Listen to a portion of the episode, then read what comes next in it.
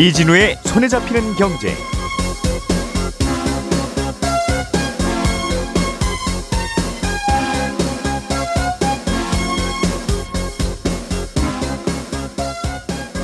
안녕하십니까 이진우입니다. 에, 일본이 그동안 한국으로의 수출을 통제해왔던 반도체 소재 세계 품목에 대한 수출 규제를 해제하기로 했습니다. 지난 2019년 7월에 에, 규제를 발표한 지 약 4년 만의 일입니다. 파산 위기설이 돌던 크레딧 스위스 은행에 스위스 중앙은행이 70조 원을 빌려주기로 하면서 일단 큰 위기는 벗어났다는 평가가 나옵니다.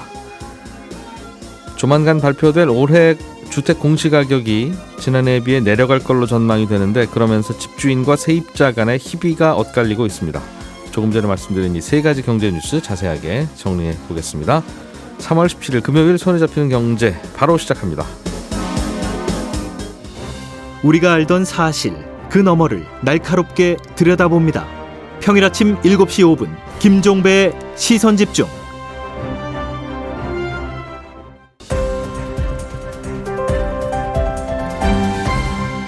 이진우의 손에 잡히는 경제. 예, 오늘도 서울경제신문 서은영 기자, 행복자산관리연구소 김현우 소장, 손에 잡히는 경제 박세훈 작가 이렇게 세 분과 함께 합니다. 어서 오세요. 네, 안녕하세요. 자, 오늘은 어, 일본이 반도체 핵심 소재 이게 한국에다가는 이 반도체 핵심 소재를 수출하지 않겠다고 어, 묶어뒀던 품목인데 이 규제를 풀기로 했다는 거죠? 네, 그렇습니다.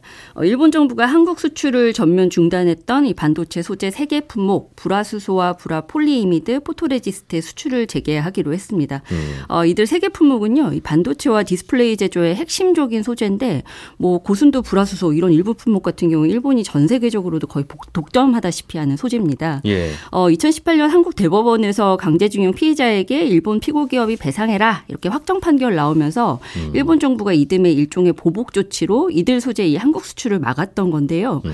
어, 당시 우리 기업들로서는 얼마나 타격이 컸냐면 이 차세대 기술에 필요한 핵심 소재 뭐 포토레지스트, 불화 폴리이미드 이 두 개 항목은 일본 시장 의존도가 90% 정도로 상당히 높았고요. 예. 어, 불화수소 이게 보통 에칭가스라고 부르는데 이 반도체 뭐 이제 회로 기판에다가 미세하게 이제 회로 그림 그린 회로도 그리는 음. 어, 네, 필요한 어, 소재거든요. 예. 게다가 이 반도체 불순물 제거하는 게 굉장히 중요하잖아요. 근데 음. 이 불순물 제거하는 과정에서도 필수적인 소재여 가지고 음. 이게 당시에 이제 일본이 수출만 수출 끊으면 우리 당장 한 한두 달 안에 뭐 라인이 멈춰선다 이렇게까지 얘기가 나왔던 소재들이었습니다. 예. 그 당시에 기억이 나네요. 그래서 갑자기 불화 폴리이미드가 뭔지 막 공부하고 네, 다녔던. 맞습니다. 아, 그랬던 기억이 있어요. 네. 어. 그래서 어 이참에 국산화를 해보자라고 하는 뭐 취지로 뭐 소부장 이런 얘기도 나오고 맞아요. 네. 음, 그 이후에 몇 년간 좀 뚜렷한 성과가 있었습니까? 어, 그래도 이 성과가 있었다는 게 숫자로 일단 확인이 좀 가능한데요. 예. 어, 2019년에 비해서 당장 우리나라 제조업 핵심 소재의 일본 의존도가 많이 낮아지긴 했습니다. 어, 일단은 이 소부장 품목만 따져보면 일본 의존도가 한 15.1%로 역대 최저치까지 내려왔다고 하는데요. 예. 어, 불화수소랑 포토레지스트 같은 경우에는 대일 의존도가 꽤 많이 줄어든 품목이라고 꼽을 수 있는데 불화수소가 상당히 극적으로 많이 줄었습니다. 일본이 안 팔았으니까 줄었으니까. 당연히 줄어들지 않겠어요? 어, 네 그런 것도 있죠. 그런데 예. 이 줄어든 게 이제 물론 그럼 소부장 밀어주면서 뭐 전부 국산화 성공해서 이렇게 수치가 좋아진 거냐라고 음. 하면 물론 그건 아닙니다. 일부 국산화 성공한 케이스도 있고 이제 뭐 극적으로 이제 불화수소 같은 경우에는 거의 우리나라 국산화 비율이 0% 수준이었는데 음. 지금 굉장히 많이 올라왔고 뭐 심지어 한 7, 80% 지금 국산 제품으로 대체했다라는 얘기까지 나올 정도거든요. 갑자기 이게 가능했 어요? 어떻게? 그게 참 이게 신기하죠. 사실 이게 어떻게 가능했냐. 근데 불화수소 같은 경우에는 그동안 안 해서 그렇지 하려고만 하면은 가장 이 국산화 성공률이 높은 음. 품목으로 예상이 되긴 했었는데 그게 실제로 그렇게 됐습니다. 예. 아 그리고 또 이제 이렇게 수치가 이제 대일 일본 의존도가 낮아지는데 톡톡히 역할을 했던 게 또 사례가 몇 가지가 있는데 가령 일본 기업들이 제3국 우회해서 한국에 수출하는 케이스도 있었고요. 아. 또 일본 기술 이 기술 유출 유출 우려 때문에 일본 밖으로는 안 나갔던 일본 반도체 회사들이 음. 우리나라에 생산 기지 마련해 가지고 들어와서 생산한 케이스들도 꽤 많이 나왔습니다. 정부끼리는 싸우지만 우리끼리는 그냥 서로 네. 하던 일 하자. 그러니까 사실 일본의 소부장 업체들 입장에서도 한국 음. 시장이 음. 굉장히 중요한 시장이었던 거죠. 예. 그래서 작년에 아사히 신문이 이런 현상들 보도하면서 얘기했던 게 한국이 일본의 공격을 막아내고 이 탈일본에 성공을 했다. 그러니까 음. 결국 피해 입은 건 일본 기업들이다. 이렇게 음. 진단하는 기사를 내보내기도 했었습니다. 예. 그러면 그동안 뭐 특별히 이것 때문에 불편한 게 없었다면 이게 해소됐다고 해서 특별히 더 좋아지는 것도 없겠네요. 네, 그래서 어제 이제 수출 정상화 발표 나오고 반도체 업체들 일부에 좀 물어봤더니 대부분 나온 답변은 지난 4년 동안 사실 국산화 성공한 것도 있고 음. 공급망도 좀 다른 공급처를 좀 다른 데들도 많이 찾아내서 이 다변화에 좀 성공을 했다 보니까 일본이 빗장 걸고 있다고 해서 큰 문제가 안 되는 상황이었다. 그리고 음. 이제 이 수출 품목 규제라고는 하지만 아예 전면 중단했다기보다는 그냥 수, 수입 절차를 굉장히 까다롭게 만든 수준이었던 거거든요. 예. 그러니까 여전히 어쨌든 어, 필요한 물량은 코- 공급을 받고 있었던 음. 상황이라서 당장 영향이 미미할 거다. 당장은 이렇게 크게 문제되는 상황은 아니었었다라고 얘기를 하는 게 일반적입니다. 근데 반대로 좀 우려하는 목소리도 나오는 게요. 제가 아까 일부 이제 뭐 이 불화수소 같은 경우에도 그렇고 좀 국산화 성공한 케이스들이 꽤 나왔다고 말씀을 드렸잖아요. 예. 근데 이런 업체들 중에서는 이제 좀 불안해하는 게 그동안에 이제 으쌰으쌰해서 이제 막 반도체 디스플레이 대기업들이랑 손잡고 음. 국산화도 하고 이제 뭐 투자도 열심히 하고 기술 제휴도 해서 실제로 이제 이 대기업들이 많이 사갔는데 음. 이렇게 일본 수출 규제 풀어버리면 다시 대기업들이 이제 국산 안 쓰고 음. 일본 제품으로 돌아가는 거 아니냐 이런 예. 우려가 있기는 합니다. 그러게요. 그래서 그래서 이제 사실 국산화를 해야 되는 거냐 안 해야 네. 되는 거냐 이런 게 항상 정부들끼리 싸우면 기업들이 항상 고민이잖아요. 그렇죠. 네. 미국과 중국 싸우고 다 그래서 중국으로 와라 음. 미국으로 와라 그러면 아니 둘 중에 확실히 누가 이기는지를 결정을 해주면 네. 우리 기업들은 가겠는데 그게 엄청난 불확실성이죠. 어, 그렇죠? 기껏 네. 공장 짓고 나니까 또 화해했네 이러면 또 어쩌라는 거냐 하는 생각을 네. 기업들이 하잖아요. 맞습니다. 이번에도 비슷한 일이 네. 벌어진 건데 음. 그러면 일본이 수출 규제를 그냥 아무 대가 없이 푼 건 아닐 거고 뭔가 주고받은 게 있을 텐데 네, 물론 정치적으로 준 것들이 있기도 합니다. 근데 이제 우리가 이제 경제 문제로 좀 좁혀서 보면요. 2019년에 당시에 이제 우리 정부가 반격에 나섰던 게이 일본 수출 규제에 대해서 WTO에 제소한 거였었거든요. 근데 음. 우리는 일단 요 제소 취하하기로 했습니다. 뭐 규제 풀었으니까 아. 당연히 이건 그렇게 될 네. 거고요. 근데 예. 이걸 두고 좀 야당 쪽에선 비판을 하는 게 일본 정부가 이 상호 수출 전- 절차 간소화 혜택을 주는 이른바 이 화이트 국가 리스트라는 거를 원상복구 안 했는데 음. 이 실익도 없는 수출 규제 해제해 줬다고 WTO 제소 취하로 이렇게 바로 화답한 건 이거 진짜 외교적으로 나쁜 선례다. 뭐 이렇게 비- 비판을 하고 있거든요. 아 이게 무슨 얘기냐면 어제 이제 산업통상자원부에서 이제 일본이 수출 규제 풀기로 했다. 아, 그렇게 발표를 하면서 화이트 국가 복귀는 양국이 긴밀히 논의해 나가기로 했다. 이렇게 얘기를 했거든요. 근데 이 화이트 리스트 복귀하는 건 결정이 안 됐다는 얘기고요. 일본이 3대 품목 수출 규제하고 추가로 규제했던 게 바로 우리나라를 화이트 국가에서 빼버렸던 건데 그 일본이 예. 맘 놓고 편하게 수출할 수 있는 나라 리스트에서 뺐다는 어, 거죠. 그렇죠. 그래서 이 사실 리스트? 이제 화이트 국가에만 포함이 되면 음. 우리나라 기업들이 수출 내부 통제 관리 시스템만 제대로만 갖추고 있으면 수출 자체가 매우 간소화가 됩니다. 그러니까 음. 기간도 아주 짧고 뭐 내야 되는 서류도 적어지고 이제 음. 복잡한 절차 안 밟아도 된다는 얘기죠. 그런데 아, 이 화이트 국가 복귀를 안 하면 수출 규제 풀었다고 해도 당장 체감하기가 어려울 거라는 겁니다. 그래서 수출 갈등 이전과 달리 이제 여전히 수출 절차가 복잡하고 오래 걸릴 테니까요. 그래서 음. 일단 산업부에서는 이 화이트 국가 복귀를 시간 문제로 보기는 합니다. 그래서 언제 원상 회복을 할 거다 이렇게 콕 집어서 얘기할 수는 없지만 음. 양국이 이견이 없고 이 절차를 밟기 위한 물리적인 시간이 필요할 뿐이지 하기는 할 거다라는 게 일단 음. 산업부의 설명입니다. 주고받은 게 좀 무겁 묵직한 게 있긴 한데 음. 음, 요령 있게 그 얘기는 피해서 설명 잘 해 주셨네요. 네. 어, 그 얘기하기 시작하면 또 오전 내내 그 얘기 해야 되는데 네. 알겠습니다. 음.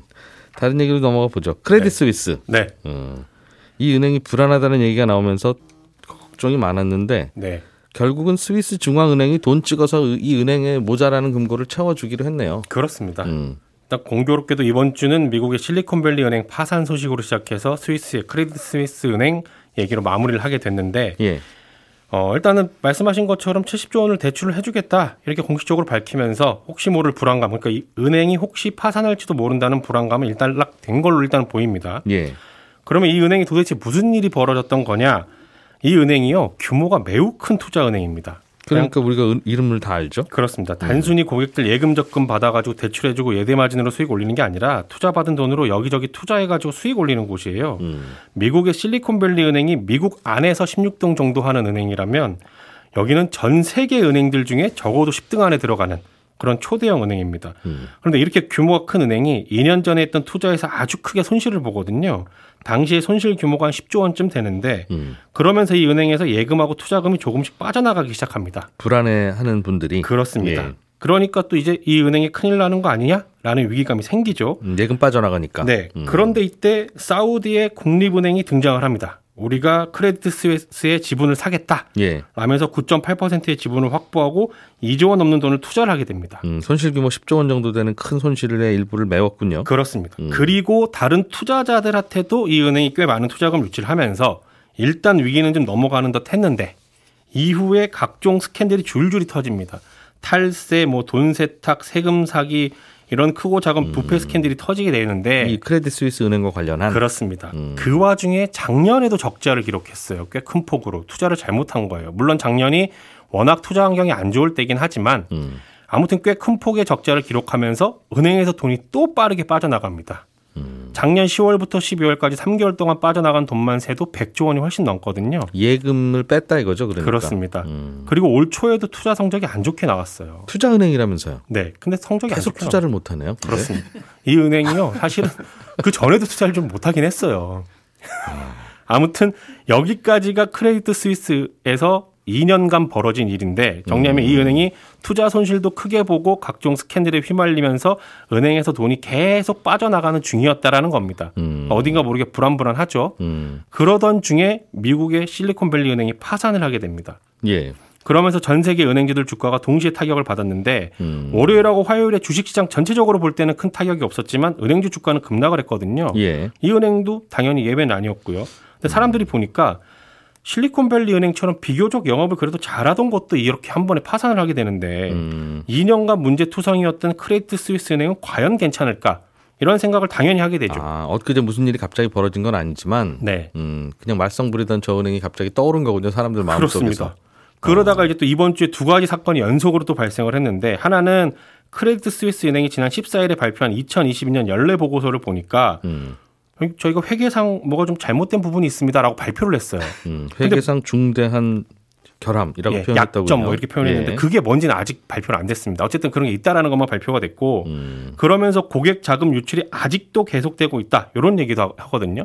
음. 그럼 부산, 불안감이 당연히 더 커지죠. 예금 있는 고객들은 아무래도 저 은행 어떻게 될지 모르니 내 돈 빼야 되겠다는 생각이 들 수밖에 없겠네요. 그렇습니다. 그러다가 이제 또 결정타가 한방 날아드는데 음. 제가 좀 전에 말씀드린 사우디 국립은행 있잖아요. 예. 위기에서 구해줬다. 2년 전에 어, 2조 원 투자해서 도와줬던 네. 그 예. 그렇습니다. 스- 크레딧 스위스 은행의 대주주인데 지금 크레딧 스위스에 돈이 좀 필요할 것 같은데 혹시 추가로 자금을 투입할 거냐? 이런 질문을 했어요. 누가요? 방송 인터뷰에서요. 아, 그 질문을 왜 해? 그러니까 때문에 일 커졌잖아요. 궁금하죠. 궁금은. 궁금은 하죠. 그랬더니 이제 답변을 하는 사람이 예. 음. 그럴 일은 없습니다. 절대 돈을 넣지 돈안 않을 넣겠다. 겁니다. 그렇게 얘기를 합니다. 왜냐하면 사우디 국립은행은요 다른 은행의 지분을 10% 이상 확보할 수가 없게끔 규정이 돼 있어요. 자기들 규정이 있군요. 규정이 있습니다. 그러니까 예. 돈을 더 못 넣는다는 겁니다. 그냥 원론적인 얘기 한 건데 네. 근데 사람들은 이걸 이상신호로 받아들이죠. 아니 대주주가 어, 돈을 안 넣는데 돈을 안 넣는다는 거는 뭔가 얼- 큰일이 난 거 아닌가? 얼마나 불안하길래. 네. 그러면서 크레딧 스위스 은행의 주가가 또 급락을 합니다. 이게 엊그제 있었던 일이고요. 그래서 스위스 중앙은행이 어제 급하게 크레딧 스위스 은행에 혹시 무슨 일이 생기면 우리가 70조 원을 대출해 주겠다. 네. 불안해하지 마십시오. 라고 한 겁니다. 그게 이번 주에 있었던 크레딧 스위스 은행 사태의 전말입니다. 그러니까 크레딧 스위스가 최근 몇 년간 뭐 잘 못해왔던 건 사실인데 네. 그렇다고 해서 은행이 뭐 큰 문제가 생기거나 그런 거는 아닐 수 있으나 네. 왠지 불안한 사람들이 돈을 빼기 시작하고 네. 모든 은행은 사람들이 돈 빼려고 달려들면 그 어떤 은행도 다 망하잖아요. 그렇습니다. 예금 받아놓은 걸 다 오실 줄 알았습니다 네. 하면서 다 보관하고 있는 게 아니니까. 네. 물론 이 은행이 작년 말 기준으로 보면 자산이 한 750조 원 정도 갖고 있긴 하거든요. 음. 좀큰 은행이긴 한데 그래도 불안하긴 한 거죠. 그 자산이라는 게 사실은 이- 보통 개인의 자산은 든든한 자산인데 은행의 자산이라는 건 은행이 빌려준 돈 내지는 은행이 어딘가 투자한 돈이라는 그렇습니다. 뜻이니까 그렇죠. 갑자기 빼기도 좀 어렵겠죠. 그렇습니다. 음. 그래서 그러면 지금은 70조 원을 네. 주- 스위스 중앙은행이 무슨 일 나면 우리가 줄 테니까 그냥 스위스 중앙은행이라고 생각하고 크레딧 스위스랑 거래하세요. 네. 라는 얘기를 한 건데 네. 뭐좀 해결이 된 거네요. 그런 문제는. 아니 근데 그래도 그렇습니까? 여전히 좀 불안하다는 얘기가 나오는 게 뭐냐면요. 아까 말씀드린 2022년 연례 보고서 재무제표에서 발견 발견한 중대한 결함 음. 이게 뭔지 몰라요. 예. 그 결함 때문에 생긴 손실이 얼마인지 아직 모릅니다. 그리고 앞으로 은행에서 돈이 얼마나 또 빠져나갈지도 모르고요. 과연 이 은행이 올해는 또 투자를 잘할까? 음. 이걸 지금으로서는 알 수가 없기 때문에 여전히 좀 불안한 겁니다. 예. 정리를 하면 실리콘밸리 은행 파산은 연준이 기준금리를 급격히 올리면서 주요 고객이었던 스타트업이 장사가 잘 안 되고 음. 저금리 시절에 은행이 왕창 투자했던 국채 금리가 오르면서 생긴 문제라면 크레딧 스위스 은행 사태는 은행 내부적으로 계속 문제가 되던 게 예. 실리콘밸리 은행 파산이라는 외부 변수에 크게 흔들린 음. 그런 사태다 이렇게 정리할 수 있습니다. 공통점은 둘 다 사람들이 불안해해서 돈 빼기 시작했다. 네. 는 거고요. 증상은 그렇습니다. 원인은 좀 다른 것 같고. 네, 위기는 불안감을 먹고 자라니까요. 예. 김현우 소장님. 네. 음, 공시 가격은 매년 발표하잖아요. 네. 어, 저 집은 얼마짜리야? 네. 저 땅은 얼마짜리야? 그러니까 당연히 지난 1년 동안 뭐 집값 땅값이 계속 내렸으니까 네. 공시 가격도 내릴 거고 그러면 이제 그 공시 가격으로 뭐 보험료도 매기고 저 세금도 매기고 세금, 그렇죠. 그렇잖아요. 재산세도 매기고. 그런데 집주인과 세입자 간의 희비가 엇갈린다는 건 왜 그렇습니까? 아, 일단 이 공시 가격 낮아지는 게 작년에 집값이 많이 떨어진 이유도 있습니다. 음. 그런데 여기에다 보태서 아, 시세에다가 공시 가격을 근접하게 만들려고 했던 이 공시 가격 현실화율 계속 이제 시세하고 공시 가격이 어느 정도 갭이 있으니까요. 예. 이걸 좀 줄이려고 했었는데 이것도 2020년 수준으로 낮추기로 낮추기로 한 영향도 있습니다. 그러니까 작년에 이 공동주택 공시 가격의 현실화율이 평균 71.5%인데 예. 그러니까 시세가 1억이라면 공시가는 뭐 7,100만 원 정도라는 뜻이죠. 음. 원래는 이 차이를 점차 점차 줄여나갈 계획이었습니다. 시간이 예. 갈수록. 근데 작년에 아파트 실거래가 지수가 전국 17%가 떨어졌고 음. 서울은 22%나 떨어졌거든요. 그런데 이렇게 집값이 하락하다 보니까 일부 지역에서는 시세가 공시가보다 높은 역전이 나타날 수도 있고 음. 또 집값은 떨어졌는데 세부담은 늘어나니까 이런 현상 좀 막기 위해서 올해는 이 공시가격 현실화율을 2년 전, 아 3년 전으로 돌려서 2020년 아, 평균 69%요 수준으로 맞추겠다 이렇게 발표한 바가 있거든요. 지금은 몇 퍼센트인데요? 지금은 71.5% 정도로 붙어 있습니다. 이게 뭐 평균이기 때문에 그거나 그거나 뭐 71이나 69나. 네, 그런데 이제 평균이라서 예. 지역에 따라서 또 주택이 공동주택에 뭐 음. 아파트냐, 뭐 빌라도 공동주택에 들어가니까요. 어, 주택 유형에 따라서 음. 한 10%에서 20% 정도 낮아질 것으로 보고 있습니다. 이거 현실화 할 때도 비싼 집부터 먼저 현실화 시키려고 했었기 때문에 네. 비싼 집의 공시 가격 내려가는 폭이 더 크겠네요. 네, 아무래도 그렇게 보입니다. 예. 그런데 문제는 이제 공시 가격이 낮아지면 세금 부담 줄어드니까 집주인은 좋아할 일인데 그게 뭐 세입자가 슬플 일은 아니잖아요.